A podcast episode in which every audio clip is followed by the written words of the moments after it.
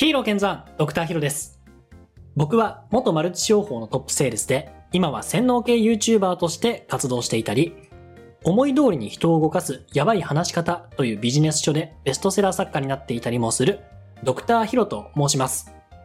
このチャンネルでは洗脳などのちょっと怪しい心理技術をあなたの生活のお役に立つような形でお届けしています。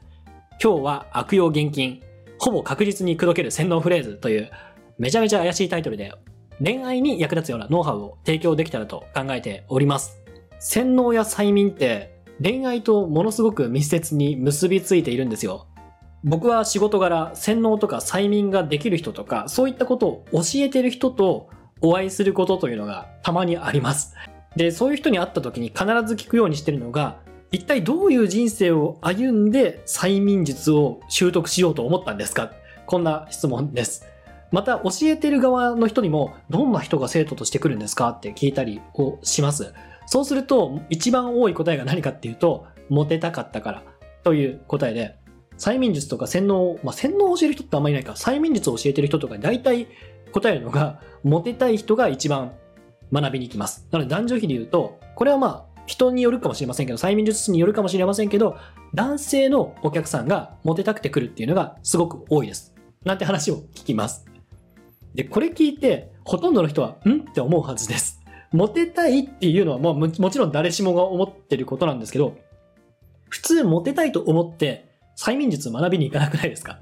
ましてやモテたいから洗脳ができるようになりたいですとか、悪用する気満々じゃないですか？まあ僕もマルチ商法で成功したくて洗脳を学んだんで人のこと全然言えないんですけど、洗脳や催眠がすごく有用な心理技術であるにもかかわらずちょっとイメージが悪いのは学ぼうとしてる人が大体横島だからというのが少なからずあるみたいです。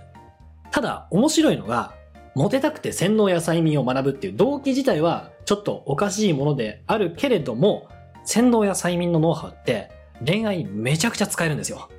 人の気持ちを動かすわけですからそれは使えて当たり前なんです。問題はそれだけ洗脳の技術だけとか催眠だけで誰かを惚れさせようっていう考えだとうまくいかないんですけれども、スパイスとして恋愛のテクニックの一環として応用する分には、ものすごい有用かつ強力なテクニックになってます。ですので今日は、まあ、僕のこの洗脳のノウハウを応用して、ほぼ確実に口説けちゃうフレーズっていうのを紹介したいと思います。それでは本編をお楽しみください。テクニックをお伝えする前に背景知識で必要なもの、人の心理の本質というのをお話ししておきます。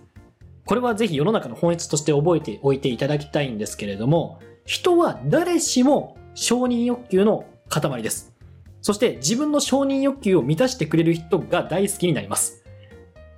で、この承認欲求っていうのを言い換えると、人が誰しも持っている他人からこう見られたいなという願望だと思ってください。例えば頭がいいと思われたいとか、異性として魅力的に思われたいとか、強く、強いと思われたいとか、お金持ちだと思われたいとか、誰しも他人からよく見られたいっていう願望を私たちは持ってますよね。だからこそファッションに気を使ったりとか、時には見栄を張って、うん、似合わない ハイブランドを身につけてみたりとか、人前で格好つけたりとか、話を持ったりとかするわけです。そういう嘘をつきたくなっちゃったりとか、見栄を張るためにお金を無駄遣いしたくなるくらい、他人からよく見られたいっていう気持ちって強いんですよ。その承認欲求を満たしてあげるというのはどうすればいいかというと、それぞれの人が持っている他人からこう見られたら嬉しいっていう理想の人物像を、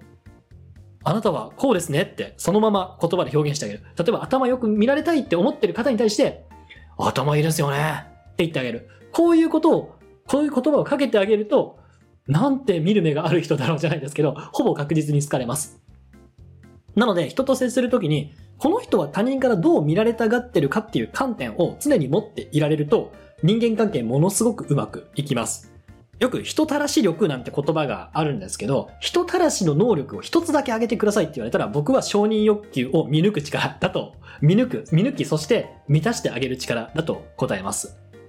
とはいえですよ。目の前の人が他人からどう思われたがってる、どう見られたがってるかを見抜くのって難しそうじゃないですか。実際ちょっとコツがいります。慣れてくるとかなりの精度で見抜けるようになってきて、言ってほしい言葉っていうのをピタリと言えるようになってくるんですが、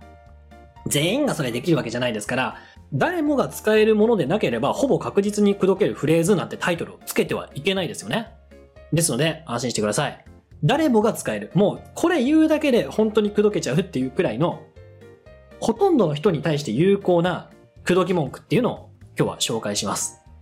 と言いますのも、人から見られたい理想の自分像って、それぞれの人が違った人物像を持っているんですが、一つじゃないんですよ。頭がいいと思われたいと同時に異性として魅力的に思われたいし、お金持ちだと思われたいとか、見てほしい理想の自分像って、複数誰しも持ってるんです。で、みんなが複数持ってるもんだから、ほとんどの人が共通して持ってるっていう人物像がいくつかあります。今日はそのうちの一つであり、かつ非常に強い願望として持たれている、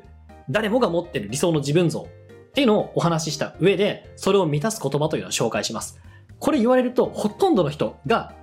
ほぼ確実と言っていいくらい喜びます。そして言ってくれる人のことを好きになります。もはや呪文と言っても過言ではないくらいずるい言葉です。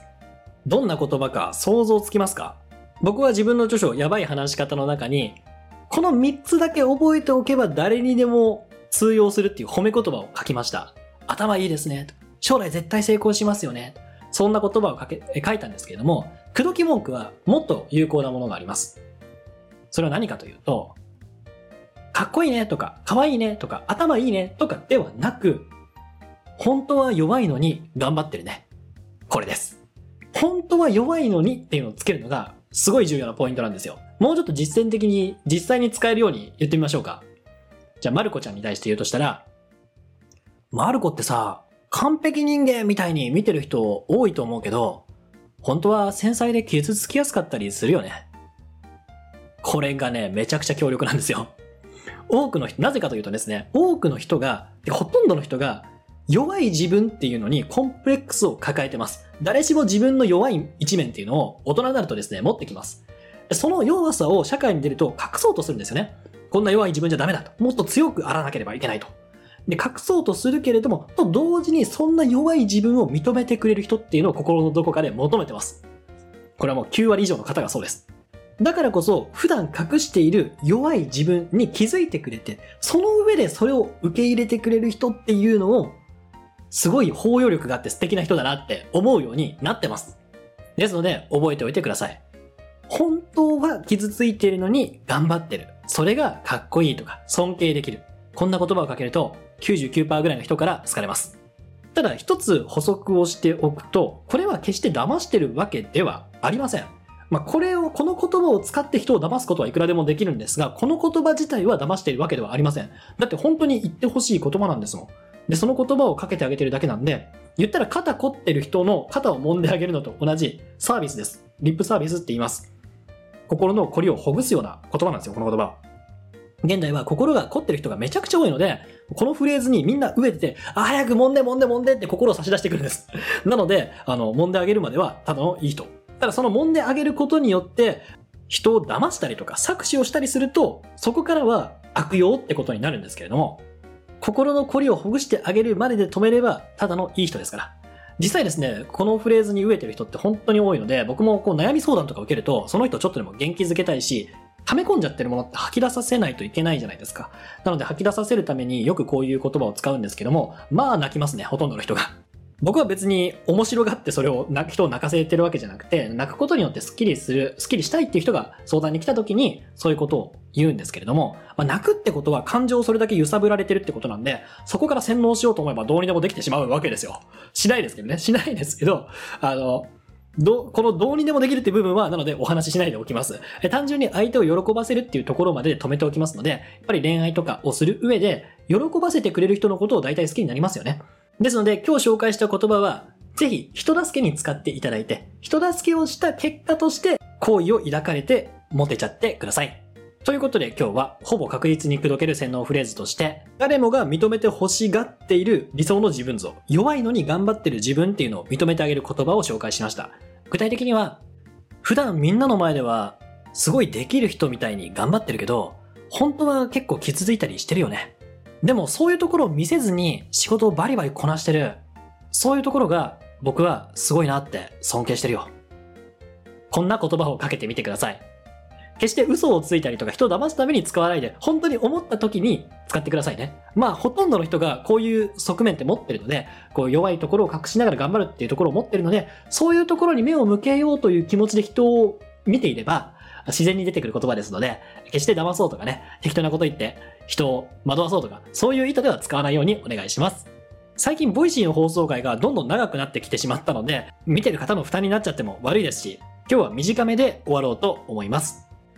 毎回放送の最後に僕の今日この後の一日の予定をお話しするんですが、その前に皆さんに一つお礼とお願いを伝えさせてください。いつもいいねやコメントをくださる皆さん、本当にありがとうございます。皆さんからいただくいいねやコメントがモチベーションになって、ボイシーを毎日更新できています。ボイシーでいただくコメントは本当に内容をよく聞いてくださった方からのコメントばかりで、読んでてすごい心が温かくなります。僕は本来だらしない人間で、物事を継続したりとか、自分が決めたことを予定通りにやることがすごく苦手なんですけども、皆さんからいただくコメントがあるから、また今日もボイシー撮ろうとか、明日もボイシー頑張ろうっていう継続のモチベーションをいただいています。今こうしてボイシーが毎日更新できているのは、本当に皆さんからいただくコメントの力です。すごい助けられているので、今後ともぜひ皆さんのお力をお借りできたらと思っておりますので、どうぞよろしくお願いいたします。今日はほぼ確実に口説けるフレーズなんてことをお話しさせていただきましたので、皆さんの恋愛のお話などをコメントに書いていただけたら嬉しいです。もちろんそれ以外のコメントも大歓迎です。また、ここまで聞いて、ちょっとでも役に立ったとか、面白かったとか、もう一回聞いてやってもいいかなって思ってくださった方は、いいねボタンをポチッと押していただいて、そしてもしよろしければフォローボタンも押していただけると大変励みになります。今後ともどうぞよろしくお願いいたします。それでは今日この後の予定を簡単にお話しします。今日は午前中はいつも通り作業をするんですが、午後は打ち合わせが入っています。何の打ち合わせかというと、もうこれ言っちゃいますけど、出版社の方との打ち合わせで、ついに2冊目を書こうかなと思い始めています。もうね、書く気なかったんですよ、本2冊目。でも、あまりにも嬉しいことが本を出してから起きすぎて、そのオーディブルのランキングに常に上位に入っていることもそうですし、発売から3ヶ月以上経った今でも大きい本屋さんに行くと、こう週間ランキングとか、よく売れてる本とかのところに出てたりとか、あとは中田敦彦さんの帯付きで、中田敦彦さんに紹介されましたとかっていうコーナーに置いていただいたりとか、もう街中で自分の本をたくさん見かけるようになって、それがすごく嬉しかったので、お金で言うと、ぶっちゃけあんまり本って儲かんないんですけど、幸せな気持ちをたくさんいただいたので、出版社の方にもそうですし、読者の皆様にももっと恩返ししたいとか、もっと楽しんでいただきたいなって気持ちが出てきて、2冊目を書こうという気持ちに動きつつあります。まだ決定じゃないんですけど、ちょっとその関係のことで今日は打ち合わせをしていきます。2冊目はこういう内容が聞きたいとかのリクエストがありましたら、それも随時募集中ですので、ぜひコメントで教えてください。ということで、今日のお話はここまでになります。ここまでお聞きいただきまして、ありがとうございました。それではまた次回の放送か、YouTube か Twitter か、思い通りに人を動かすやばい話し方でお会いしましょう。